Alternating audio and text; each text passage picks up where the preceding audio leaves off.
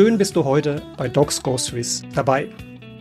Heute haben wir geballte Erfahrungen zum Leben und Arbeiten in der Schweiz.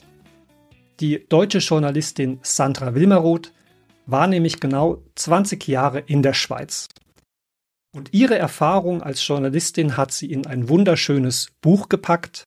Der Titel Excusie, eine Knicke für Deutsche und Schweizer zur Vermeidung grober Missverständnisse. Und genau über diese Missverständnisse und andere Umgangsformen in der Schweiz sprechen wir heute mit einem Schwerpunkt auf berufliche Situationen. Also, was du beachten darfst, um die großen Fettnäpfchen zu vermeiden und dich gut in der Schweiz einzuleben. Ganz, ganz herzlich willkommen, Sandra, im Podcast. Ja, hallo Martin, grüße dich. Danke, dass ja. ich hier sein darf. Sehr gerne. Ich bin schon gespannt. Ähm, ich nutze dein Buch ja auch sehr viel in meinen Beratungen. Erzähl doch mal, du sagtest, der Arbeitstitel zum Buch war eigentlich Bist du dir sicher? Wie kam es denn überhaupt zur Idee, ein Buch zu schreiben? Ja, das war zum Zeitpunkt, da war ich selber schon neun Jahre in der Schweiz. Also ich bin 1999 eingewandert, der Liebe wegen. Und ich hatte da meine erste und meine zweite Führungsposition in der Redaktion als Ressortleiterin und es ging um die Benennung eines Stellvertretenden. Und da habe ich meinem Chefredakteur einen Namen vorgeschlagen aus dem Team und er sagte nur so, ja, bist du sicher? Ich dachte, ja, denke schon, das ist der geeignetste Kandidat. Dann passierte viele Wochen nichts. Ich hatte wieder ein Gespräch mit dem Chefredakteur, wieder der gleiche Dialog, es passierte wieder nichts. Und dann traf ich mich mit meinem äh, ehemaligen Chef und dann späterem Co-Autor von diesem Buch und fragte ihn, du, Freddy, was läuft denn da schief? Warum, warum passiert da nichts? Und dann sagte Freddy, naja, hast du das immer noch nicht verstanden? Wenn ein Schweizer Vorgesetzter dir sagt, bist du sicher, dann heißt das so viel wie, nein, suche eine Alternative.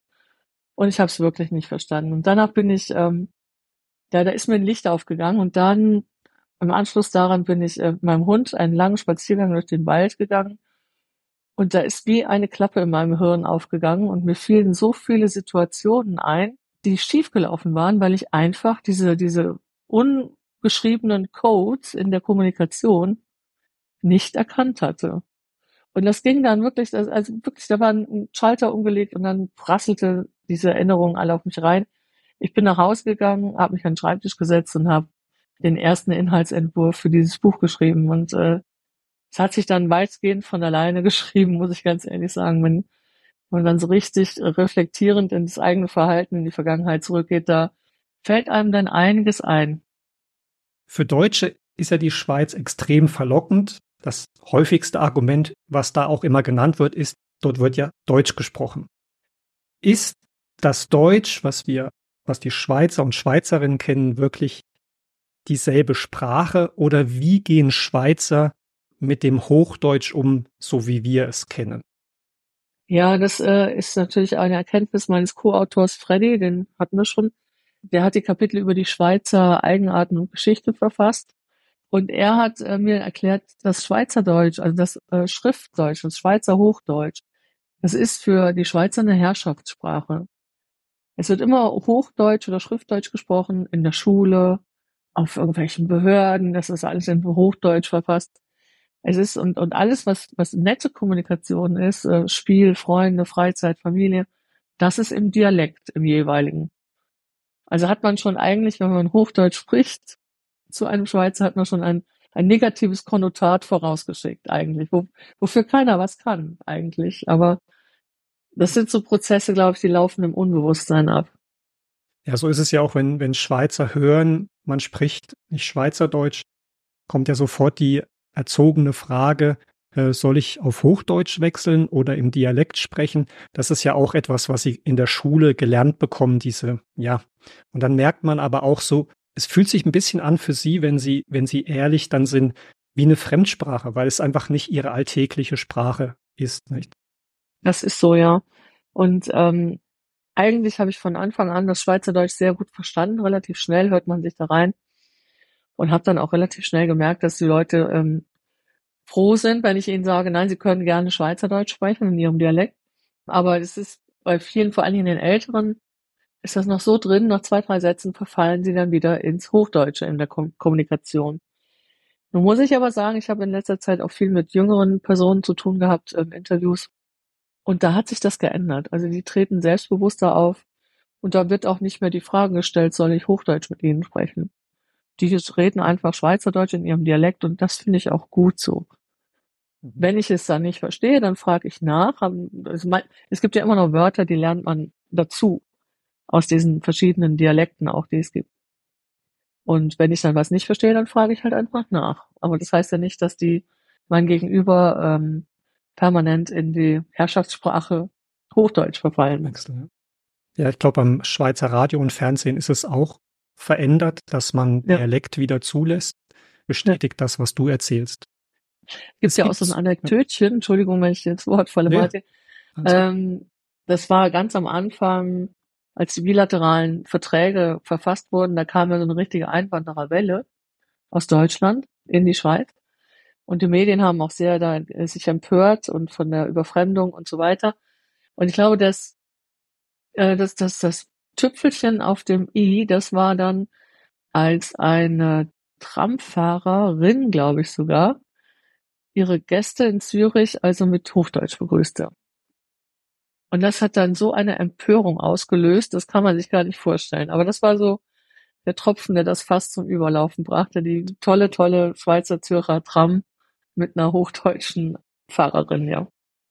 Es gibt ja so ein paar klassische Begrifflichkeiten, die einfach in der Schweiz anders definiert werden wie im Deutschen. Also da würde ich mal von sprachlichen Missverständnissen reden. Äh, zum Beispiel das Wort, lass uns in den Ausgang gehen. Kannst du da ein bisschen einen Einblick geben, was wir darunter verstehen als Hochdeutsch ausgebildet und was die Schweizer oder Schweizerinnen darunter meinen? Ja, ähm, das ist auch eine nette Anekdote. Eine Bekannte von mir Deutsch äh, war mit ihren Arbeitskollegen damals in der Gastronomie an einer Freizeit zusammen und eine Schweizerin sagte, Mai, du bist ja eine lustige, mit dir muss ich auch mal, wir müssen auch mal in den Ausgang gehen. Und dann hat sich meine deutsche Kollegin gedacht, na gut, okay, wenn das hier so üblich ist, und ist dann aufgestanden, hat sich in den Ausgang gestellt. Also das kam dann sehr witzig an. Und ähm, ja, das sind so Missverständnisse, so die bildhafte oder übertragene Sprache, die bestehen aber auf beiden Seiten. Also wenn wir, wenn ich als Deutsche so einen Spruch raushole wie, boah, ich muss noch mal ins Büro, ich muss da eine Kuh vom Eis holen, dann gucken einen alle an, die äh, kennen diese Sprüche halt nicht oftmals und sind auch nicht ähm, dafür gemacht, dass die sich dann selber etwas zusammenreiben. Also meine Assistentin musste öfters mal äh, googeln, wenn ich irgendwie lustige Sprüche von mir gegeben habe.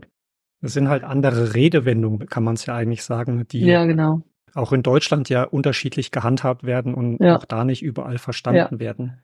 Und es gibt so schöne schweizerdeutsche Redewendungen, so mit dem habe ich nicht das Heu auf der gleichen Bühne. Das war immer mein Lieblingsspruch. Oder dem anderen einen Stein in den Garten rühren. Jetzt könnte man meinen, das wäre was Negatives, das ist aber was Gutes. Also wenn ich dir einen Stein in den Garten rühre, dann äh, will ich dir was Gutes. was ein bisschen ungewöhnlich ist, wir erleben die Schweizer anfänglich, gerade wenn man neu im Land ist, neu vielleicht auf der Arbeitsstelle ist, als extrem freundlich. Ja, jeder kennt deinen Namen, jeder begrüßt dich, jeder spricht mit dir. Auf der anderen Seite höre ich immer wieder, ja, die Schweizerinnen und Schweizer sind doch zurückhaltend. Wie passt das zusammen?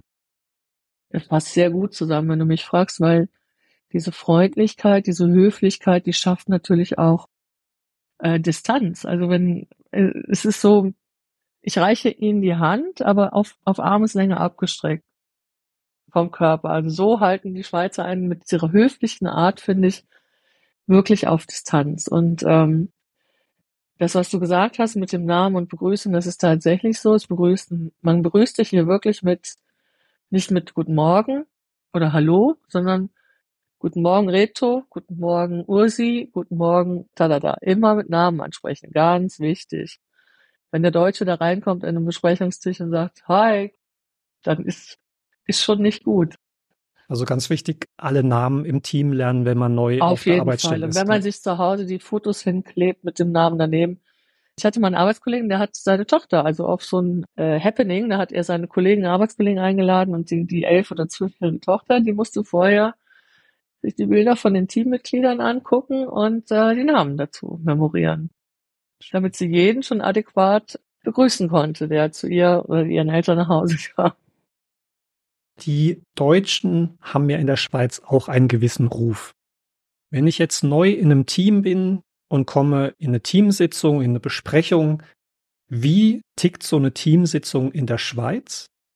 Und wie sollte ich mich vielleicht als Neuling in so eine Teamsitzung einfinden? Ja, das ähm, ich muss dazu sagen, ich habe zwei Branchen kennengelernt, die ähm, die Medienwelt und die äh, Versicherungswelt in der Schweiz.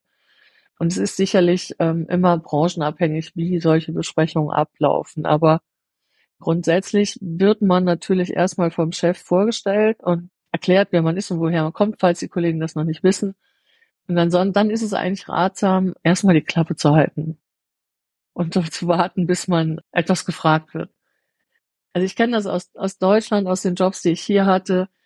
Da ist man sehr eifrig, äh, sich schnell zu melden und Vorschläge zu machen und so weiter. Und als, als Deutscher in der Schweiz würde ich da anraten, etwas dezenter aufzutreten und nicht äh, auf gar keinen Fall immer als Erste irgendwas rufen oder so. Erstmal die anderen reden lassen und dann mal vielleicht auch mal warten, bis man fragt wird, was hast denn du für eine Meinung, Martin? So, also einfach einen Schritt oder einen Gang zurückschalten. In der Folge mit dem Herrn Michalek, den Gastroenterologen, er beschreibt auch sehr gut so die ersten Eindrücke in, in Teamsitzungen im Spital. Und er sagte, es war ein ausländischer Kollege, ein Chirurg, der mit irgendeiner Leistung überhaupt nicht zufrieden war und das vehement lautstark auch im Team kundgetan hat. Und er sagte dann im Gespräch, es ging so ein richtiges kleines Raunen durch den gemeinsamen Raum, weil das in der Schweiz einfach absolut unüblich ist. Ähm, das ist, ja. Also man übt schon Kritik, aber anders kommen wir sicherlich auch nochmal zu, zu sprechen. Also ich glaube, das ist in allen Branchen gibt es Spezifika, aber so eine Ähnlichkeit, also eine ruhige, distanzierte Art, schadet auf gar keinen Fall, wenn man neu ist. Auf gar keinen Fall. Das ist also ein bisschen Zurückhaltung und nicht gerade erst nach vorne preschen. Das ist sicherlich hilfreich. Ich glaube, das ist für jeden Expat in jedem Land hilfreich. Also wenn ich als, als Ami nach Deutschland komme und so auftrete, ähm, dann kommt das auch nicht gut an. Man kann das ja eigentlich nachvollziehen. Mhm. Und was du jetzt gerade angesprochen hast mit der Kritik üben, das ist dann die, die Kehrseite der Medaille. Medaille, das habe ich also auch äh, mehrfach erlebt. Einmal auch, im, wir hatten, ähm, wie soll ich sagen, wir haben einen Kunden nicht 100% zufriedengestellt, sagen wir mal so. Und äh, der Kunde hat uns zu sich zitiert und wir mussten da antanzen. Und wir sind dann in den Besprechungsraum gekommen. Der Chef von, also der Kunde war noch nicht da. Äh, wir bleiben dann stehen, wir warten, bis der Kunde kommt, dann darf man sich ersetzen. Auch so den, okay, dann kam der Kunde und sagte, ja, bitte in den Platz. Und dann hat er uns, hat er gesprochen und gesprochen, eine Stunde und so. Und, und dann sind wir raus, der Freddy und ich, Freddy wieder mal. Und dann dachte ich so zu ihm, du, ja, war doch gar nicht so schlimm. Der sagt, ja, was? Das war jetzt so gerade das Maximum und noch ein Fehler und, und wir sind ihn los, den Kunden, ne? Ich hab's nicht, ich hab's nicht gemerkt. Und Freddy meinte, wir haben keinen Kaffeeangebot gekriegt, damit fing schon an, ne? Und, ähm, und das und das und das hat er dann aufgezählt. Und ich so, aha, okay. Okay, na gut, wenn du meinst. Ich hab's nicht verstanden. Also eine, eine sehr andere Form, Kritik zu äußern. Ja, ähm, ja. Du schreibst das ja in deinem Buch auch, auch sehr schön, wie man sozusagen sich hineinversetzen soll, wenn man einen Schweizer Vorgesetzten oder eine Schweizer Vorgesetztin hat. Also diese, diese andere Art der Konfliktkommunikation wirkt oft für uns Deutsche nicht so eskalierend, ja. sondern ja sehr dezent, sehr missverständlich in dem Sinne, dass wir die Kritik nicht hören oder hören wollen. Du schreibst aber in deinem Buch auch die Seite andersherum. Du kommst als Deutsche oder Deutscher und übernimmst eine Leitungsfunktion, dann bringst du ja deine, würde ich mal sagen, sehr direkte Art und Weise mit. Im Buch sagst du, auf jeden Fall vor solchen kritischen Gesprächen Rat bei jemanden holen, der sich in der Schweiz auskennt, ja. Kolleginnen und Kollegen, bevor man diese Gespräche führt. Warum ist das so wichtig? Weil ich glaube, als ähm, wenn man eine, in die Schweiz kommt und direkt in eine Führungsposition gerät, man einfach die Wahrscheinlichkeit sehr hoch ist, dass man sich bei dem ersten Meeting schon ziemlich viel an Sympathien versaut, weil man die Rituale einfach nicht kennt und, und die ähm, Form des Umgangs auch noch nicht gewohnt ist. Also ich würde mich da wirklich sowohl extern beraten, bevor ich die Stelle antrete, aber auch wenn ich dann die Stelle antrete, mir sofort eine Person suchen, äh, die mir sympathisch ist, eine Schweizerin oder ein Schweizer natürlich, und ähm, den fragen einfach, du, wie läuft es bei euch? Und äh, das und so sehe ich so und so, wie kann ich das hinkriegen? Oder so, einfach so ein bisschen erstmal bilateral Vertrauen aufbauen zu ein, zwei Personen und sich dann wirklich auch Rat holen und wirklich zugeben, dass man interessiert daran ist, die, ähm, die Umgangsformen zu adaptieren und nicht als deutscher, ähm, wie war das noch mit der Kavallerie reinzukommen, ja. ja. Kannst du das nochmal an, an einer konkreten Situation machen, wie sich eine Schweizerin oder Schweizer fühlt? Ich bin jetzt Vorgesetzter beispielsweise im Spital und bin mit einer Leistung nicht zufrieden. Was würde ein Schweizer Vorgesetzter kommunizieren? Mhm. Und wie kommt es an, wenn halt üblicherweise ich mit meiner deutschen Mentalität dasselbe Thema adressiere bei meiner Schweizer Kollegin, bei meinem Schweizer Kollegen? Wo liegen genau die Unterschiede? Also ich kann jetzt ja nicht fürs Spital oder für die Gesundheitsbranche sprechen, aber ähm, der Unterschied ist, dass zum Beispiel, also im Gespräch mit dem äh, Untergebenen, erstmal wird, gibt's ein Intro. Wie fühlst du dich? Wie läuft's? Ist irgendwann alles in Ordnung? So, ja, ja, ja, gut. Du, was ist denn in letzter Zeit los? Ich habe gemerkt, so ein bisschen so. Also man muss da ganz sachte herangehen und ähm, sehr gütig auch. Der, der Schweizer sind ja auch unter, also im Arbeitsleben, ich glaube, im Spital ist das rauer, aber sehr, ähm, sehr höflich, also sehr, sehr ähm, sorgsam auch im Umgang mit ihren Mitarbeitenden. So, das ist, mag geheucheltes Interesse sein, glaube ich aber nicht. Man möchte wirklich, dass sich die Mitarbeitenden wohlfühlen. Und wenn sie ein Problem haben, dann möchte man auch wirklich, dass das Problem gelöst wird und damit der Mitarbeitende wieder seine Arbeitsleistung bringt. In Deutschland ist es wahrscheinlich eher so, wenn du es hier nicht bringst, dann such dir einen anderen Job. Und ich habe tatsächlich in meiner ersten Führungsperson, auch äh, Führungsrolle, habe ich auch mal geschafft, dass ich einem jungen Kollegen gesagt habe, du, der schilderte mir sein Leid und seine ähm, Probleme mit dem Job als Journalist. Und dann sagt er, das und das und das liegt mir nicht. Jetzt habe ich gesagt, so äh, mitfühlend, wirklich. Ja, sag mal, warum willst du denn dann eigentlich Journalist werden? Weil äh, mit Zeitdruck umgehen und, äh, und Deadlines und so, das ist, das wird dich dann dein ganzes Leben begleiten. Ja, und damit habe ich den jungen Mann damals, was mir nicht bewusst war, wirklich in eine Sinnkrise gestürzt. Ich habe ihn 20 Jahre später wieder getroffen, der ist immer noch Journalist. Aber das äh, wusste er immer noch sehr präsent und das wollte ich natürlich überhaupt nicht. Aber so passiert's dann halt, wenn man, naja, zu direkt vorgeht. Also es wirkt einfach viel zu stark für eine ja. Schweizer, Schweizerin, weil die Kritik sehr direkt geäußert wird und nicht diplomatisch mit ja, Lösungsmöglichkeiten, wo der andere sein Gesicht wahren kann. Natürlich, genau, in der ja. Schweiz hat es auch irgendwann eine Konsequenz. Also deswegen sage ich immer, irgendwann hört die Höflichkeit auch auf. Ja, ja. das ähm, ist so. Auch in der Schweiz musst du deine Leistung bringen und das wird dir dann auch irgendwann unmissverständlich gesagt. Aber es hat halt viel feinere, würde ich sagen, so Eskalationsstufen.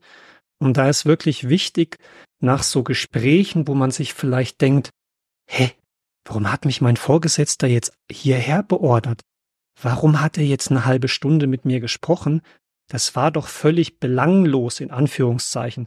Ja. Das sind immer so Warnsignale, wo ich sage, geh noch mal in dich. War das wirklich so belanglos? Dein Vorgesetzter redet nicht einfach eine halbe Stunde mit dir. Da steht was dahinter. Und wenn du es nicht verstehst, ja. frag doch mal eine Schweizer Kollegin beispielsweise. Genau, genau, genau.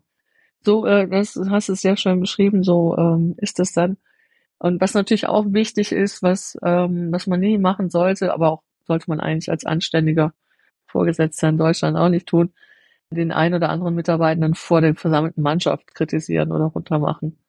Mhm. Also ich glaube, das ähm, ja, es ist kein gutes Benehmen weder hier noch dort, aber ich glaube, in Deutschland passiert es häufiger als in der Schweiz. Du hast noch ein kleines Kapitel auch über die Spitäler, also die Krankenhäuser drinne. Und zwar mit dem, mit diesem Unterschied der Art und Weise, wie man Entscheidungen trifft. Ich glaube, du benennst es einmal in der Schweiz wird diskutiert im Team und in Deutschland wird befehlt.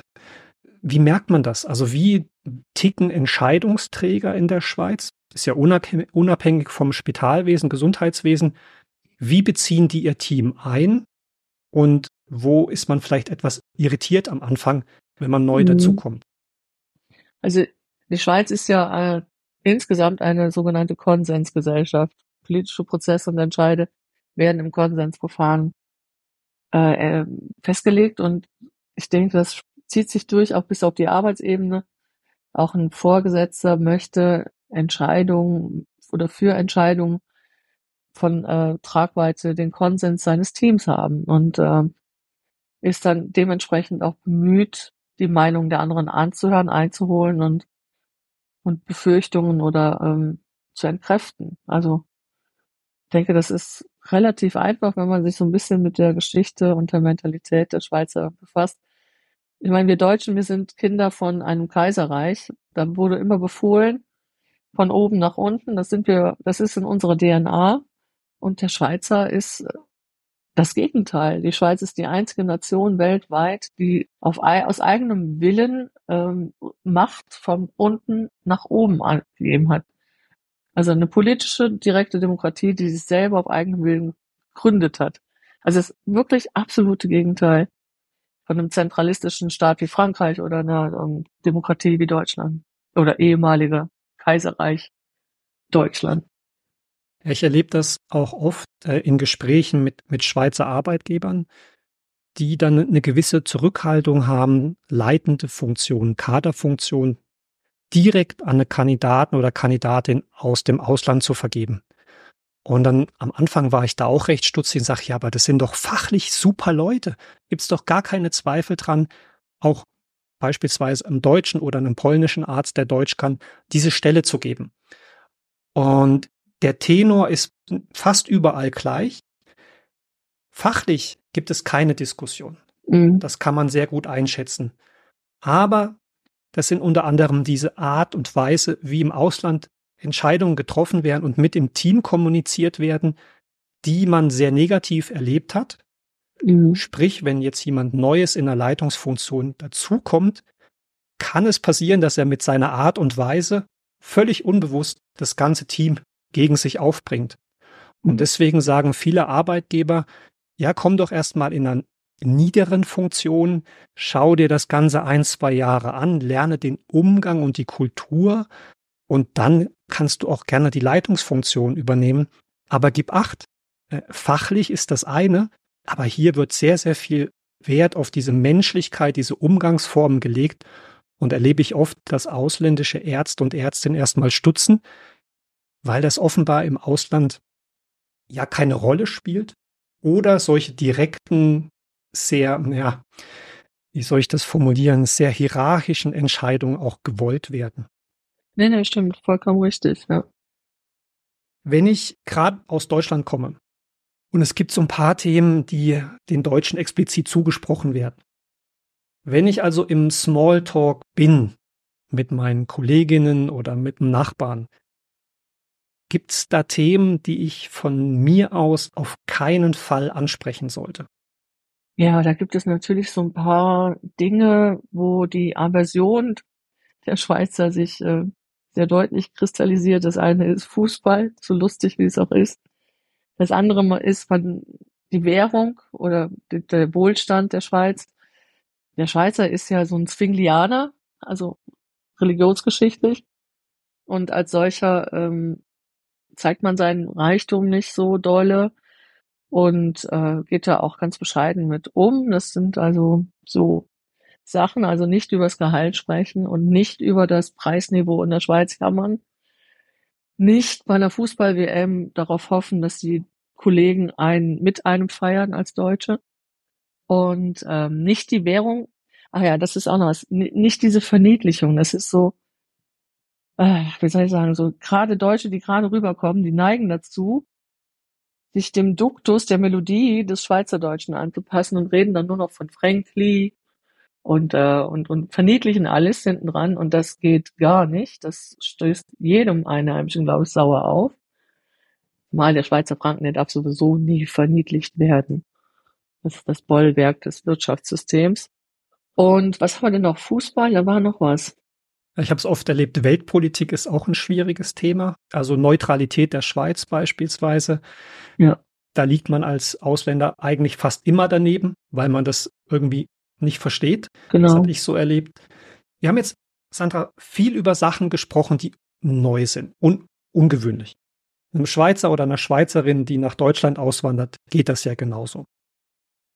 Gibt es was, was du mit deiner Empf Erfahrung empfehlen würdest, wenn ich mich jetzt für den Schritt in die Schweiz interessiere, wenn ich sozusagen die ersten Wochen in der Schweiz bin, wie ich mich vorbereiten kann, wie ich, gibt's irgendwas, wo ich vielleicht doch machen muss und nicht einfach, hey, ich suche mir einen Job, suche mir eine Wohnung und dann passt das schon. Was kannst du da noch mitgeben aus deiner Erfahrung?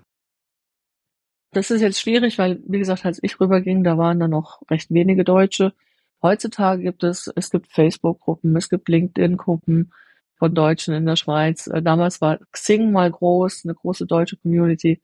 Einfach da andocken und vielleicht mal abhören, was, was die anderen so sagen. Aber das kann auch misleading sein, weil ähm, da gerät man dann häufig auch an Deutsche, die die Sensoren noch nicht ausgefahren haben. Und mein Rat wäre einfach wirklich äh, selbst reflektierend und mit dem offenen Sensorium, mit allen sieben oder sechs Sinnen, äh, diese Begegnung äh, zu analysieren, Reaktionen vom Gegenüber, wie reden die anderen, wie wird der Smalltalk aufgebaut, da fragt man erstmal, wie geht's dir? Ah, alles gut. Ist, ist auch immer alles gut. Also man darf da nicht sagen, mir geht's schlecht, weil ich habe heute Magen oder so. Nein, nein, es ist wie im Englischen, how are you? Fine, thank you. So. Mhm. Also es gibt da also ich denke, gut, bei mir hat es neun Jahre gedauert mit diesem Sensorium. Das war ja dieses Schlüsselerlebnis. Aber ich muss dazu sagen, mein Mann, der hat mich auch nicht sehr unterstützt. Der hat immer gesagt, nein, er wollte auch nie Schweizerdeutsch mit mir reden. Ich wollte das lernen, aber es ist schier unmöglich, wenn sie äh, keinen Lehrer haben. Und ähm, ja, ja. Gibt es auch die, die, große Diskussion, ob man überhaupt Schweizerdeutsch sprechen sollte oder nicht, ne? Ja, genau. Also die ja. einen sagen, ja, wenn du es perfekt kannst, darfst du es. Kannst du Aber nicht, alles andere nicht. sieht irgendwie gesetzt auf oder gekünstelt. Ich habe eine, eine gute Freundin, die ist äh, quasi als drei- oder vierjährige in die Schweiz gekommen. Naja, ein bisschen älter war sie schon, glaube ich. Aber sie kann Schweizerdeutsch, aber jeder Schweizer hört da noch den deutschen Dialekt drin. Also es ist für uns hört sich das perfekt an, perfektes Schweizerdeutsch, aber jeder Schweizer erkennt sofort, das ist eine wie sagt der Papierli-Schweizerin. Mhm. Du bist ja jetzt wieder wohnhaft in Deutschland. Nach 20 Jahren hat es dich zurückgezogen. Wie kam es, dass du jetzt wieder in Deutschland lebst? Also es hatte einen altruistischen Grund. Meine Eltern sind etwas betagt und ähm, brauchten mehr Hilfe im Alltag.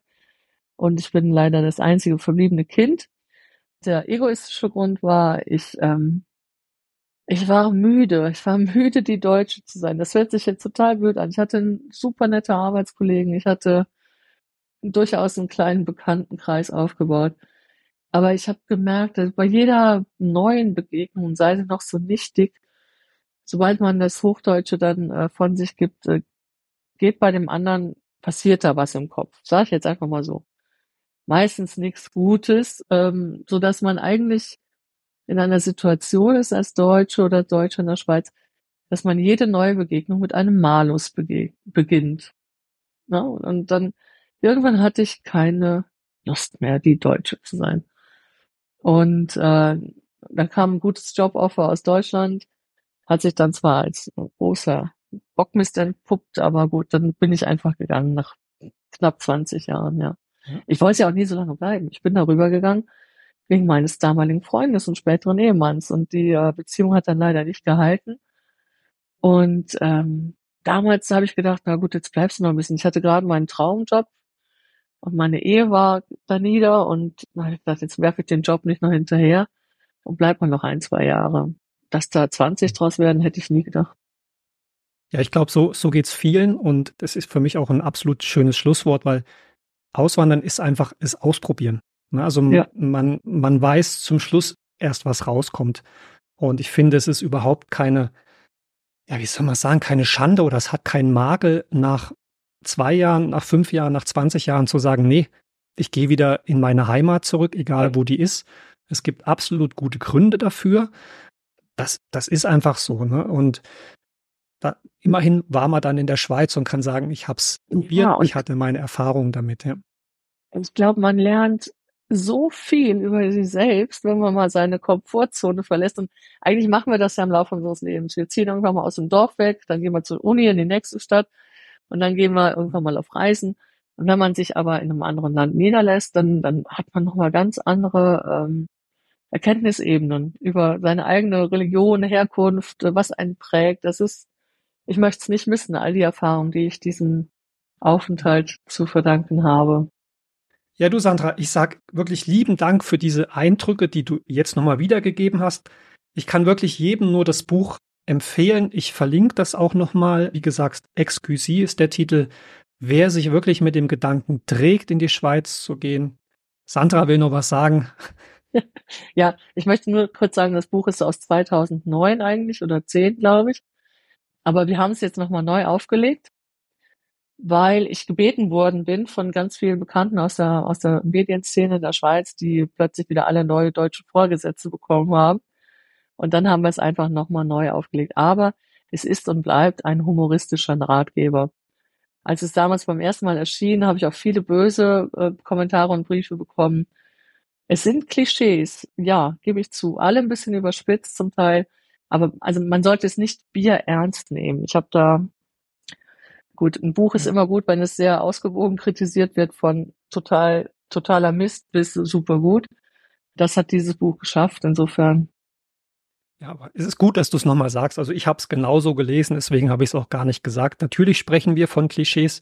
Es gibt ganz andere Erfahrungen mit Deutschen, Deutschen, Schweizerinnen und Schweizern. Ähm, ist einfach eine Orientierung und das ist mir eigentlich auch sehr, sehr wichtig, vielleicht als Zusammenfassung.